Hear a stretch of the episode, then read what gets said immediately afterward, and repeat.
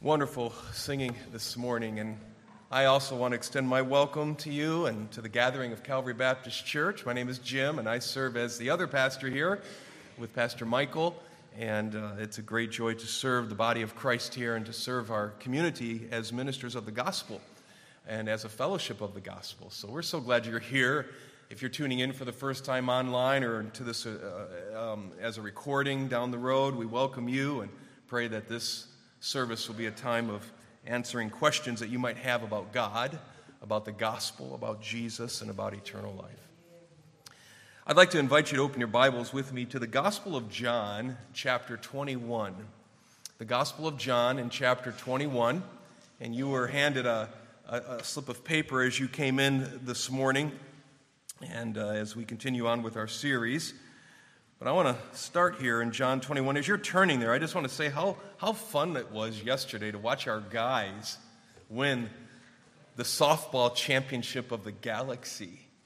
I mean, really, Earth isn't big enough now for our guys. And, uh, and uh, yeah, it was great. And, and had some pictures. There wasn't a lot of humility after the picture, but it was, uh, it was still a good time, right? And they have, they have uh, bragging rights and just a great time of fellowship. While I was watching, as soon as I actually I showed up for the championship game, and Phil Grimmett comes up to me, who's our one of our uh, coaches, and he said, "There's a guy sitting on Wixom's bleachers over there that um, says he knows you, and he wants you to come say hi." I'm like, "I don't think I know anyone at that church. I've been to that church before, and I remember playing him in high school. But who on earth would know me?" I looked over there, and there's this tall guy with white hair. And, and so I walked over there, and I walked up to him, and he saw me, and he stood up, and I said, I'm supposed to know you. Um, and he goes, and he gave me his name. His name's Steve, uh, Steve Board. And my jaw just dropped. Steve Board was one of the children's church workers when I was growing up in Clarkston at our church. And he not only did that, but he was also heavily invested in Awana and in, in the youth ministry there. And I interned there for youth ministry when I was in college and had his daughter in my youth group at that time. And I just couldn't believe I was talking to Steve Ford. He's now a VP, one of the VPs, I guess, at Maranatha Baptist um, University in, in Wisconsin. And he's a businessman, retired, just given his full time in teaching business and, and helping the university there meet the demands of accreditation and their mission statement. So just it was so good to connect with him. But was what was extra special was the fact that he and his wife, who was there, were so close to my mom. And uh, they had a high regard for her and a good friendship with her. And, and we were able to re- just remember my mom. And I just didn't see all that coming when I went to the championship softball game. And I stayed far too long in the opposing team's bleachers, I admit. And, but as I realized it and came into today, and my calendar says today would have been my mom's birthday and I, uh, she went home to glory in 2019, and, and she was born in 1931. And uh, here I got to meet one of her friends yesterday, and, and today we, we remember her. My sisters and I have been texting. I have a lot of memories about my mom. Today's her birthday, and she's not here. I can share one with you. I remember uh, my, I, growing up at Hoover and 11 Mile Road in that neighborhood over there. My mom and dad never let me ride my bike in the street with all my friends on the side roads. We had sidewalks on both sides of the street. What, what more could we ask for? But all my friends could ride in the street. And I was like, I want to ride in the street. And, and, and as, as I gained independence, as I was all of eight or nine years old, you know, and, it was, and my freedom was branching out, and I could go to other neighborhoods on my bike by the sidewalk. I remember one time we were two or three blocks away from our house, and, and my friends are riding in the street. I'm up on the sidewalk by myself, and my friends started working on me. They said, Jump in the street with us. Your mom's not here. And, and I started listening to them, and I was obeying my mom until they started pushing me, but I've got to take the blame here. I started listening to them. They, and, and, and my best friend Eric said, Here's what I want you to do I want you to, to you're on the sidewalk. I want you to drive down this driveway, cross the street. Don't walk your bike across, ride it across, and go to that driveway on the other side of the street. Technically, you're just crossing the street. I said, okay, that'll work. So I did that. What freedom! What a feeling to be riding my bike in the street, even from driveway to driveway. Well, you know where this went. I would come off this driveway and drive up two houses to that driveway and cross the street that way. And more time in the street. Before you knew it, I was riding in the street with them, blocks away from my house, having the time of my life, far away. Actually, there was no reason on earth why my mom should have driven by at that moment. But she did. And I just noted, you know, I got over because there was a car coming and I see it's, it's, well, it's mom. And she rolls the window down, and I don't know why she rolled her window down. She didn't say anything. She rolled the window down, and with her finger, she pointed home. My party was over. And as uh, Tedd Tripp says in his book, Shepherding a Child's Heart, I know what he means when he talks about the Board of Education being applied to the seat of learning. That was me that afternoon. I, uh, I remember that day well. I never drove in the street after that. Actually, I had to be talked into driving cars, you know, so traumatized. No, I, uh, all of us, though, all of us recoil from pain, right? Who enjoys pain? No one. No one enjoys hurting. And you know, Peter, the Apostle Peter, is no exception to that. Do you remember here in the Gospel of John, chapter 21, our Lord has risen, he's with his disciples, and this is uh, the restoration of Peter taking place in this chapter after the big catch of fish, and then the, the fellowship and a meal there on the shore. And then Jesus sets his gaze on Peter, and some of the words he says to Peter are not pleasant words. They're actually words of promised pain and Peter recoils from them. Remember these verses. Look at verse 18. This is Jesus speaking to Peter. Truly, truly, I say to you, Peter, when you were younger, you used to gird yourself and walk wherever you wished. But when you grow old, you will stretch out your hands, and someone else will gird you and bring you where you do not wish to go. Now, this he said, signifying by what kind of death Peter would glorify God.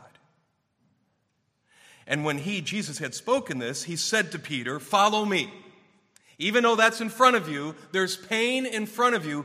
Peter, follow me. And what's Peter's response? He recoils from this. Verse 20 Peter, turning around, saw the disciple whom Jesus loved. Who's that? John and he saw John following them, the one who also had leaned back on Christ's bosom at the supper and said, Lord, who's the one who betrays you? So Peter, seeing him, said to Jesus, Lord, what about this guy? If I got to hurt, does he get to hurt? And Jesus said to him, if, if I want him to remain until I come, what is that to you, Peter? You follow me. Peter recoils from pain, and it's probably good for us to see that. Because you and I recoil from pain too, not from the Board of Education, but from the pain that suffering and persecution will bring to us. We hear it, we read about it, and we might see pictures of it in a distant land. But here in our country, here in the West, here in 2023, we recoil from that. And it's this same Peter that comes a long way since this conversation by the time he writes his first epistle. Here he's recoiling from pain. But between that moment and the moment where he writes 1 Peter chapter 2, and turn there with me, he has come a long way. Life has been interesting and difficult Peter had been with the other disciples early in the book of Acts, marched right in in front of the Sanhedrin and rebuked. Peter had been put into prison by Herod in Acts chapter 12 and uh, was slated to be not just persecuted, but martyred. The Lord delivered him from that. And we know that Peter's going to have struggles with his own flesh on and off still, but we do know this from history as well that Peter will be martyred by Nero. And he sees that shadow coming across him as he writes this. But he's come a long way. Could it be that he listened as our Lord preached the material from the Sermon on the Mount over and over and over again during those three years? Where Peter was told that if you stand out for Christ, you're going to get hit. He's reflecting on that through the years and through the decades before he writes these words. And, and our Lord had slowly been transforming how Peter not only responds to pain, but responds to the sources of pain, which are sometimes people in our lives, like the government or family members or even employers. And so, as he looks back at his persecutors, not only in the past but in the present, what he does with his pen in 1 Peter chapter 2 is he teaches us, his readers, to see what he now sees, to know what he now knows that keeps him in the game, a game that will cost him his life shortly. He sees something that too often we don't see in our day as Christians. He knows something that we are blind to, and he's determined that we get it too. You say, what kept Peter in the game after all his failures, but then against the backdrop of all his persecution, here's what kept Peter in the game it was submitting himself within the ever increasing persecution. Your Bible's open to 1 Peter chapter 2. Look at verse 13 with me this morning. Submit yourselves for the Lord's sake to every human institution, whether to a king as the one in authority or to governors as sent by him for the punishment of evildoers and the praise of those who do right. For such is the will of God, that by doing right you may silence the ignorance of foolish men. Act as free men, but do not use your freedom as a covering for evil, but use it as bond slaves, as slaves, doulos, of God. Honor all people, love the brotherhood, fear God, and honor the king. Here we are in 2023, and it's probably good timing for us as a fellowship. It's a good time for us to come to this passage and then look back just a few months, it seems, to COVID. We learned a lot of lessons. I didn't have a class in leading a church through COVID when I was in grad school. I had no idea what to do. Mark Meredith, one of our deacons at that time, and he's back on the board now, said that this was the hardest thing he'd ever faced as a deacon. Was what do we do? We just didn't know. Now we know a lot more now towards the end of it and even in the middle of it, but at the beginning, we didn't know what was going on. No one did. Maybe we should look back at that with this paragraph in mind today. Because a lot of people, because of what we found out perhaps during the middle of a pandemic and definitely the end and post pandemic, a lot of believers in Christ have made hasty resolutions, blank checks, if you will, of protest against government. Bumper stickers have been printed and we still, if we're honest with each other, do not know what may come in front of us, what national or local emergencies may happen, what war may break out. And we're making all these hasty resolutions about government. There are knee jerk fears alive in churches like ours because indeed the government is staffed by so many people that are enemies of the gospel. They are part of the, the, the, depravity that Paul outlines in Romans 1. They're reading from the script, they're living the script, they're in a parade that's going downgrade to the wrath of God. And that's who's running so many of the governments. There's, a, there's corruption in the process. There's a lack of accountability in government. There's an abuse of power. There's a moral revolution going on. We're sickened by the constant reality of identity politics. We're seeing the opposition to Genesis 1 and 2 and everything that the Creator has put into place. You say, yep, that's, that's America in 2023. That's Michigan in 2023. Wait, wait just a minute. I, I'm talking about Rome with all those descriptions. And I'm talking about Nero. Peter's writing during that. So I have a question for you. As God's people, when the going gets tough, when the persecution no longer stays back at the shore of only being a threat, it is now, it is now pressing in. Why should you submit to government? Why? And I want to give you an answer this morning with the time we have left by wording it around what I believe are three simple principles. I'm not saying they're lightweight principles. By simple, these are three principles that are obvious in this paragraph from Peter, writing about Rome. And it sounds like Ypsilanti. Three simple principles. They are direct, they are therefore timeless. And what these principles are going to do in verses 13 through 17 is they're going to take the abstract of verse 12 and start dressing it out into the concrete in verses 13 and following. Remember verse 12? Verse 12 was just kind of general. Keep your behavior excellent among the Gentiles or the unbelievers, so that in the thing in which they slander you as evildoers, they may, because of your good deeds as they observe them, glorify God in the day of visitation. We unpacked that last week, but we still got to admit, when we finished the study last week, that's still just kind of a general principle. It's we're okay saying amen to the abstract. Now, verse 13 and following is going to get really specific. We might have liked verse 12, but we're not going to be real big on verses 13 through 17 without God's help and grace.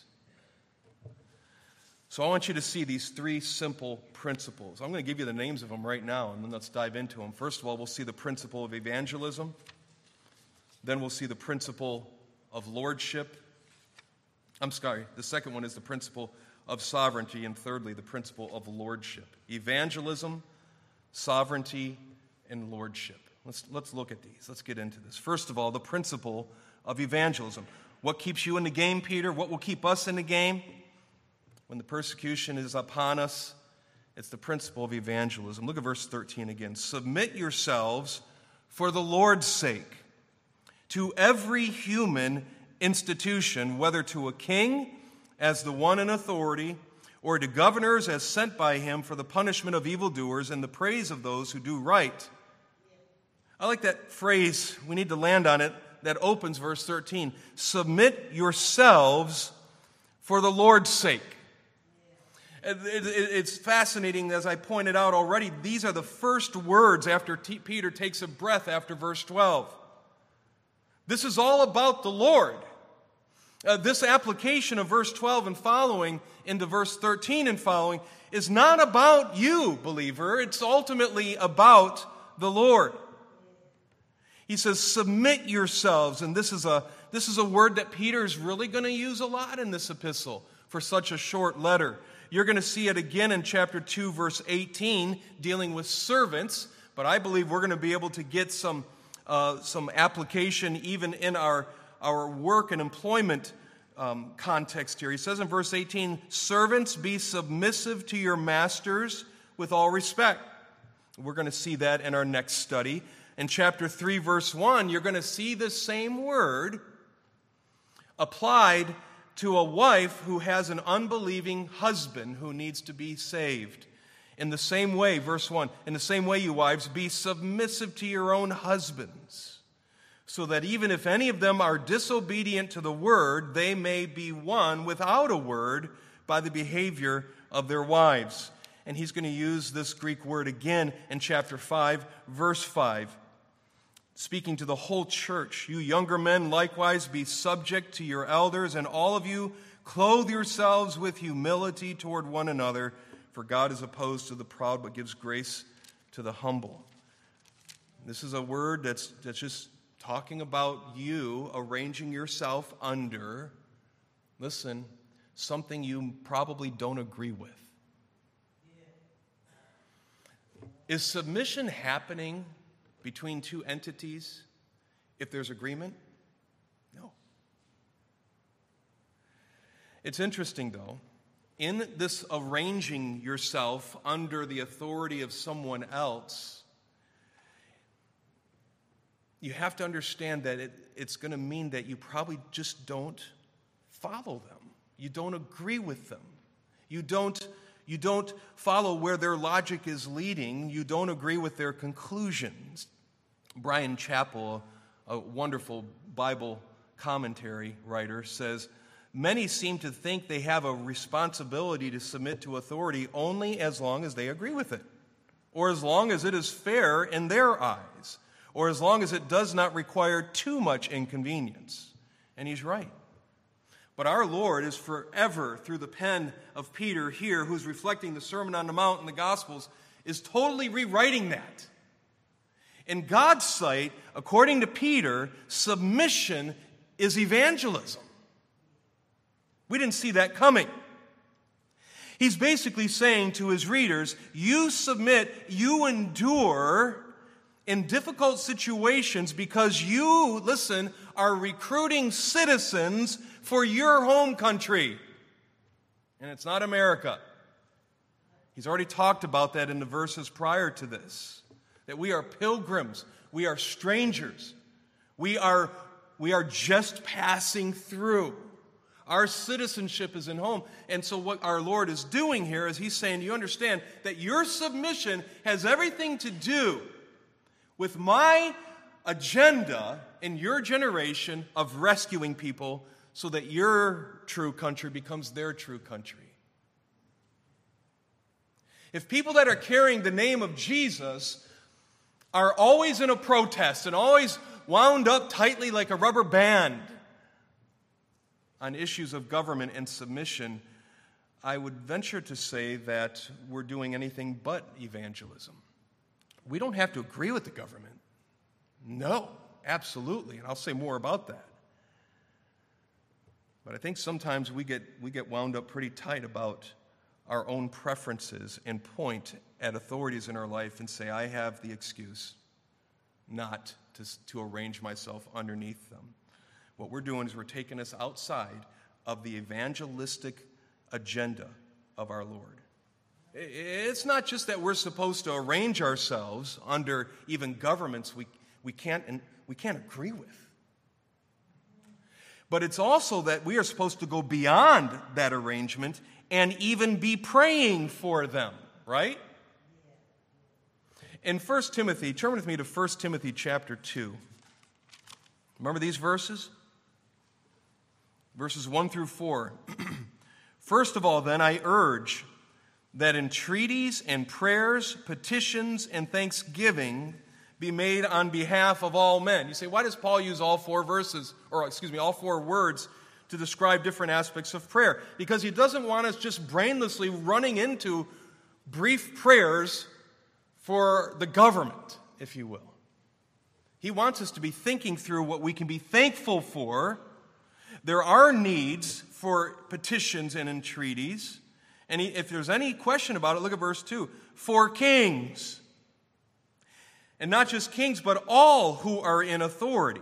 Why? So that we may lead a tranquil and quiet life in all godliness and dignity. This is good and acceptable in the sight of God, our Savior, who desires all men, including those kings. His heart is for them to be saved and to come to the knowledge of the truth. You understand that if every world leader, if every appointed or elected local leaders, if every judge, if every law enforcement authority were to repent and believe in the gospel, there would be sufficient covering for their sin. Do you understand that?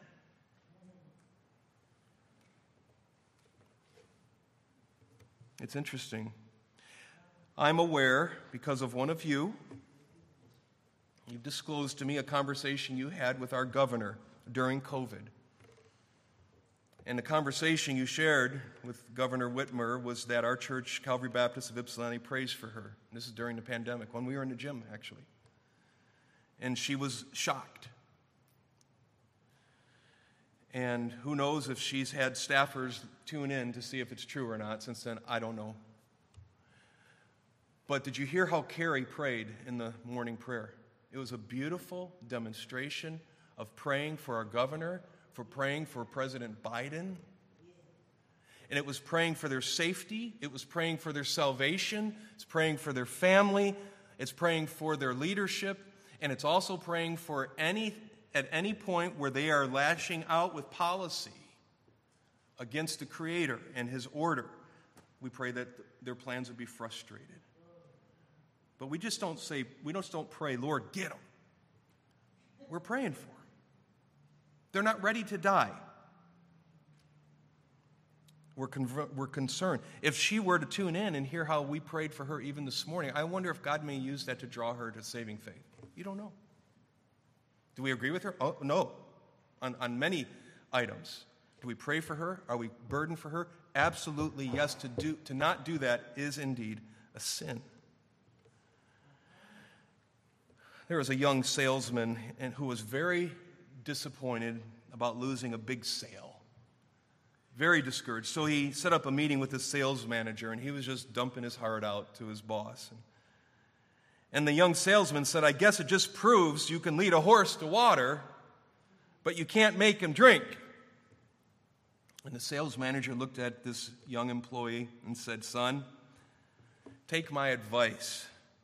Your job is not to make him drink, your job is to make him thirsty. Your job isn't to agree with the government that will be opposed to God. Your job is to make them thirsty for the gospel that animates you and for the Lord who rescued you. But there's a second principle. What kept Peter going? The second principle is the principle of sovereignty. Now go to the middle of verse 13. Now let's just start at the beginning. Submit yourselves for the Lord's sake to every human institution, whether to a king as the one in authority, or to governors as sent by him for the punishment of evildoers, and the praise of those who do right. Interesting phrase there. It says in verse 13, to every human institution a literal translation of that could go like this uh, to every human creation. In other words, the government here is going to look different than the government in Russia. And the government in Russia is going to look a lot different than the government in Indonesia. Man has freedom and a latitude to set up government. God ordained government as an institution, but its expression in different cultures and at different times is going to look different. Not, it's because man, corrupt man, is going to shape it in different manners to look different. And it's all these imperfect expressions of government that make you and me frustrated and hungry for a perfect king. And he's coming, but he's not here yet. So as you look around in any lifetime, in any nation, you have these human institutions or creations and as I think about that, that three basic truths grip me. These three facts not only grip me, they wrestle me to the ground and they pin me. What are these three facts that I see in that little phrase when I read every human institution? Fact number one is this you are not ultimately submitting to man, but to your God who is over every human institution. That's right. We read these words this past winter in our winter Bible study, our, our Bible conference through the book of Ecclesiastes. Remember these words? Who's like the wise man and who knows the interpretation of a matter? A man's wisdom illumines him and causes his stern face to beam. I say, keep the command of the king because of the oath before God. Do not be in a hurry to leave him. Do not join in an evil matter, for he will do whatever he pleases. Since the word of the king is authoritative, who will say to him, What are you doing? He who keeps a royal command experiences no trouble, for a wise heart knows the proper time and procedure. Hold your finger here in 1 Peter and go with me to Romans chapter 13. In my letter to you yesterday evening, I asked you to read through this chapter I hope you're able to do that. Romans chapter 13. I just want these words, like the words of Ecclesiastes a moment ago, I just want, I just want you to hear these words without comment. I want them to wash over your thinking without interruption again this morning. Romans 13, verse 1 Every person is to be in subjection to the governing authorities. For there is no authority except from God, and those which exist are established by God.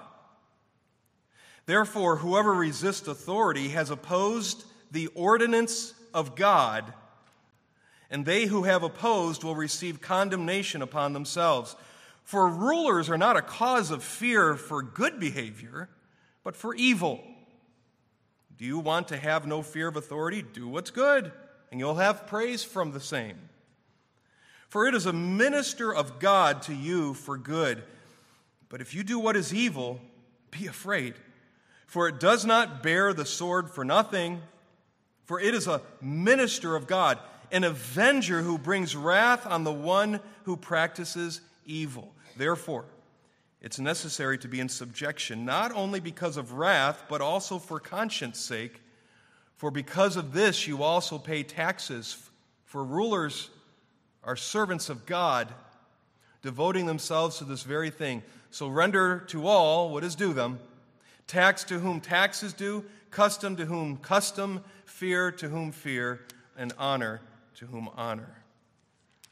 Did you catch those phrases? Verse 6, servants of God. Verse 4, avenger of God, a minister of God. Verse uh, twice a minister of God, verse 4. Verse 2, ordinance of God verse 13, from God and established by God. You got that, right?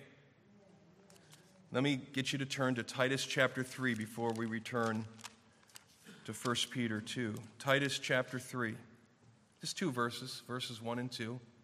Let these, let these words wash over you and sing in unison with what Peter's writing. Titus 3. Verse 1 Remind them to be subject to rulers, to authorities, to be obedient, to be ready for every good deed, to malign no one, to be peaceable, gentle, showing every consideration for all men. You say that's wimpy, that's a doormat. I say that's bold. I say that's strength, that's strength. And before I get tarred and feathered this morning, we don't have the luxury in interpreting Scripture of saying, I don't agree with what you said about that verse. We don't have the luxury of saying, I, um, I don't think that verse says that or means that. Okay, that's fine. But you don't have the luxury of stopping there. You have to tell me what does it mean then? It's pretty straightforward. Paul's language is very consistent with Peter's here that the government has been established by God, even imperfect, godless governments are a presence on earth to punish evil and reward good. You say, well, not all governments do that. I know, I know. But within the rubric of the different governments, the different expressions, and different times, it does. I know it does because God invented it. I've let scripture wash over your mind. I want you to hear a few voices on this. Just listen. I'm not going to put them on the, the board. Just listen. Jerry Bridges. We like Jerry Bridges, that nice old man. He writes The so called sovereign nations of the world are not truly sovereign. They are nothing more than instruments in the hand of God to accomplish His will, sometimes to protect His people, sometimes to open door for advancement of the gospel, and sometimes to be His instruments of judgment against ungodliness. As God looks down upon the nations that accomplish his purpose, even while rebelling against him, he sees them as nothing more than his instruments. End quote. How about R.C. Sproul, who writes, All authority is under Christ. When we disobey lesser authorities, we are guilty of disobeying Christ. You cannot serve the king and honor his authority by rebelling against his appointed governors. To say you can honor the kingdom of Christ while you disobey his authority structure is to be guilty not only of hypocrisy, but of cosmic treason, end quote. Well, let's go to someone else that seems nicer than that. Let's try John MacArthur. Quote, MacArthur writes, quote, by God's own sovereign decree, presidents, kings, prime ministers, governors, mayors, police, and all other governmental authorities stand in his place for the preservation of society, says the guy that has his governor, Governor Newsom. It's the preservation of society. Listen to this. To resist government, John says, is therefore to resist God. End quote. John Piper writes these words The better we understand the seething evil of the human heart that is ready to break out where there is no restraint, the more thankful we will be for the government. End quote. But also, historian Arnold Toynbee penned this sentence that gripped me. He writes As long as original sin remains an element in human nature, Caesar will always have plenty to do. End quote. That first fact just grips me that the governments that are here are the exact ones God wants here. You are not ultimately submitting to man, but to your God who is over every human creation. But there's a second fact that grips me here. The second fact is this the institution over you are God's plan for your life right now. Period. And be careful to limit this just to government because he's going to get around to spouses and employers soon, too. And you don't want to have bumper stickers printed up for them. The institutions over you are right now are God's plan for your life. Peter's writing about Nero, who, who was in power from AD 54 to 68. And let's just keep in mind, Nero is the one that will kill Peter. And then we have this word governors in verse 14. We have the king, which you can think global or national, and then governors are appointed leaders in the more local and regional areas. This is top and bottom. It's part of God's design. And there's no exceptions except one. Except one. When that government at any point tells you that you must disobey God, with omission or commission. With grace, you disobey and you accept the consequences. That's what we see modeled in Acts chapter 4 with the apostles. Remember Acts chapter 4, verses 19 and 20? Peter and John answered and said to them, the rulers of the people, whether it is right in the sight of God to give heed to you rather than to God, you be the judge. For we cannot stop speaking about what we've seen and heard. And again, in Acts chapter 5, verse 29, Peter and the apostles answered, We must obey God rather than men.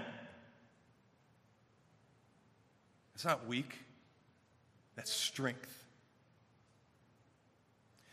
It looks as strong as Jesus when Jesus, on the week that he will be crucified, said in Matthew 20, 21, you render to Caesar what belongs to Caesar, and you render to God what belongs to God. Hmm. If a government tells me that I can't read the scripture in public, I'll go to jail. If the government tells me that I can't evangelize someone who is lost, I'll have to go to jail. If the government tells us as a church we can't have in our, in our uh, documents that the definition of marriage is not what the Creator said, it's something that we want to say, then we'll hopefully be roommates. We're going to jail, right? If you stay connected at that point through that sifting. Not all of you would. If, if, the, if, if, if we're told that um, we're going to be incarcerated when we say there are only two genders, like your creator says, go to jail. If they say you need to, you need to be okay with children being murdered, even pre birth, and we say we're not going along with that, we're going to go to jail. If we take a stand against human trafficking, children and adults, and whole industries and networks reach out against us because of that stand, then okay, we we are going to have to take this hit. My looking back at COVID, and it'll be a, a study for the rest of my life in my own heart. Maybe we do things different. There's some things that we did that I'm just like, God gave us more wisdom than we knew. The men here were, the deacons and the pastors were um, in a good, sweet fellowship during a difficult time. But understand one thing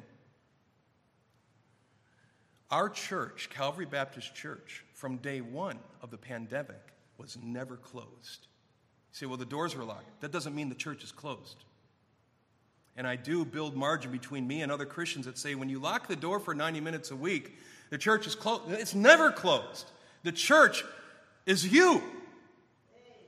If we don't know what's going on and we're trying to figure out this, whether it's a pandemic or an invasion or safety codes, all right, until we figure out what's going on. But understand, this church is a body and it's going to continue to not just survive and communicate and minister to each other, but it's going to thrive. This church was never closed. As a matter of fact, I want to push back a little on brothers in Christ and say if you keep saying that we all closed our churches because a door was locked, theologically, you're facing in a, in a, in a dangerous direction to say to your congregation that church is only in existence and only in corporate gatherings. It surely is in existence in corporate gatherings as a body, but do you want your church not to be in that mindset when they dismiss and go Sunday to Saturday in the community? We are a body that corporately gathers, yes, and we want to do that as soon as possible, yes, and and if you don't do that and keep your commitment as a church member in a normal season, you're not going to be a member. But if someone ever said to us, yeah, it's not just an issue of locking doors and doing face masks, it's you can't contact each other and speak and disciple and encourage and counsel one another at any point in the week, then we're going to go to jail. That's disobedience. Well, there's a third principle. What kept Peter going? It's a principle of evangelism, it's a principle of sovereignty, but thirdly, there's a principle of lordship. It's interesting when my wife and I were ministering at the Wilds Camp in North Carolina, the, the weekend between, we, we had one day off. It was a Saturday between our two weeks.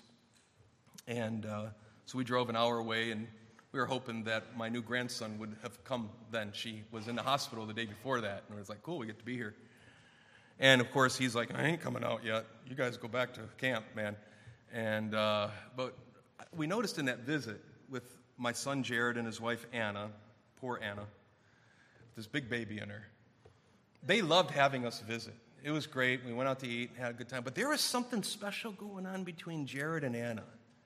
That even though we were at the same table and in their house there's just something special going on, and it's knowing that any day now they're going to have their baby in their arms. And uh, just something special going on between the two of them. Well, of course, this baby was born Friday, and I'm, my wife's there now, and I get to see him tomorrow night, Lord willing.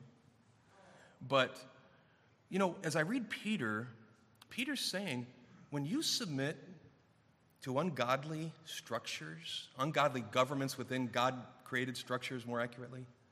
There's something special going on between you and the Lord. What are these things? Three things specifically. First of all, you are putting God's glory on display. You really are. Look at verse 15.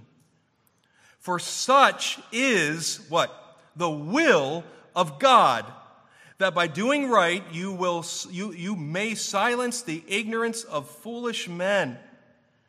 when you and I submit, especially when on a human level it doesn't make sense, we are putting the glory of our Lord on display. This is the word for will, thelema. It's gonna, he's going to use it four, three other times in this epistle.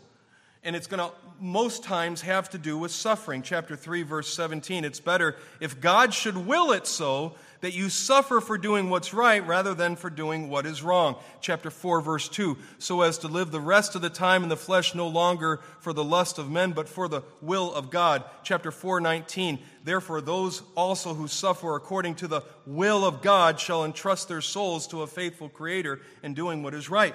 You're putting His glory on display when you submit. He's your Lord, and when you obey Him, that sends out a message to a watching world that He is real and you are committed, and it brings glory to Him. And, and what's the purpose for this? It says, by doing right, you may silence, you can translate that gag. I like that better. Or muzzle is another way. You will silence the ignorance of foolish men. Who are these foolish men? Well, it's the same ones we met in verse 12. Keep your behavior excellent among the Gentiles, so that in a thing in which they slander you as evildoers, they may, because of your good deeds as they observe them, glorify God in the day of visitation. You're putting His glory on display, the glory of your Lord. But there's something else that's going on between you and the Lord when you do this difficult assignment. You are being reminded of your identity. Really. As you submit to that authority, you're being reminded of your identity. Where do we get that? Verse 16 Act as free men, and do not use your freedom as a covering for evil, but use it as slaves of God. He says, You are free in Christ. You're free from your sin. You're free from the fear of condemnation. You are free indeed.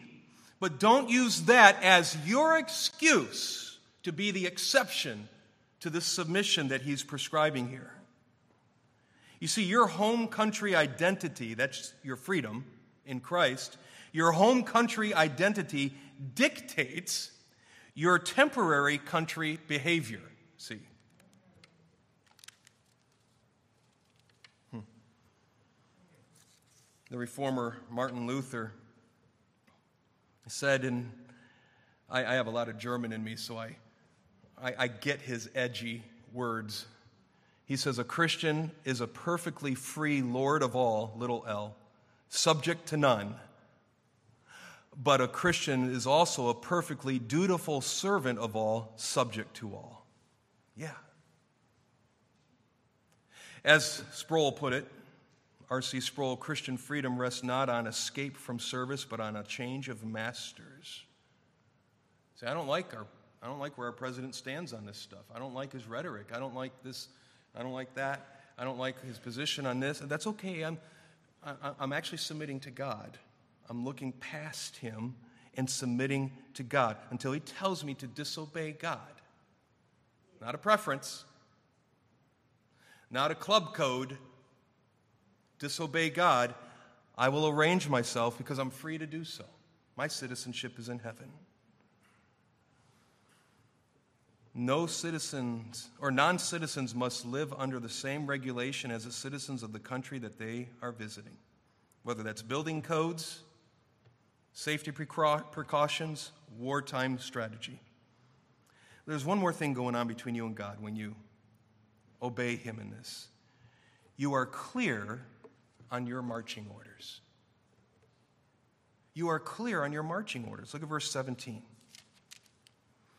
Honor all people, love the brotherhood, fear God, and honor the king. Some surmise that this was a little slogan of the early church in that region.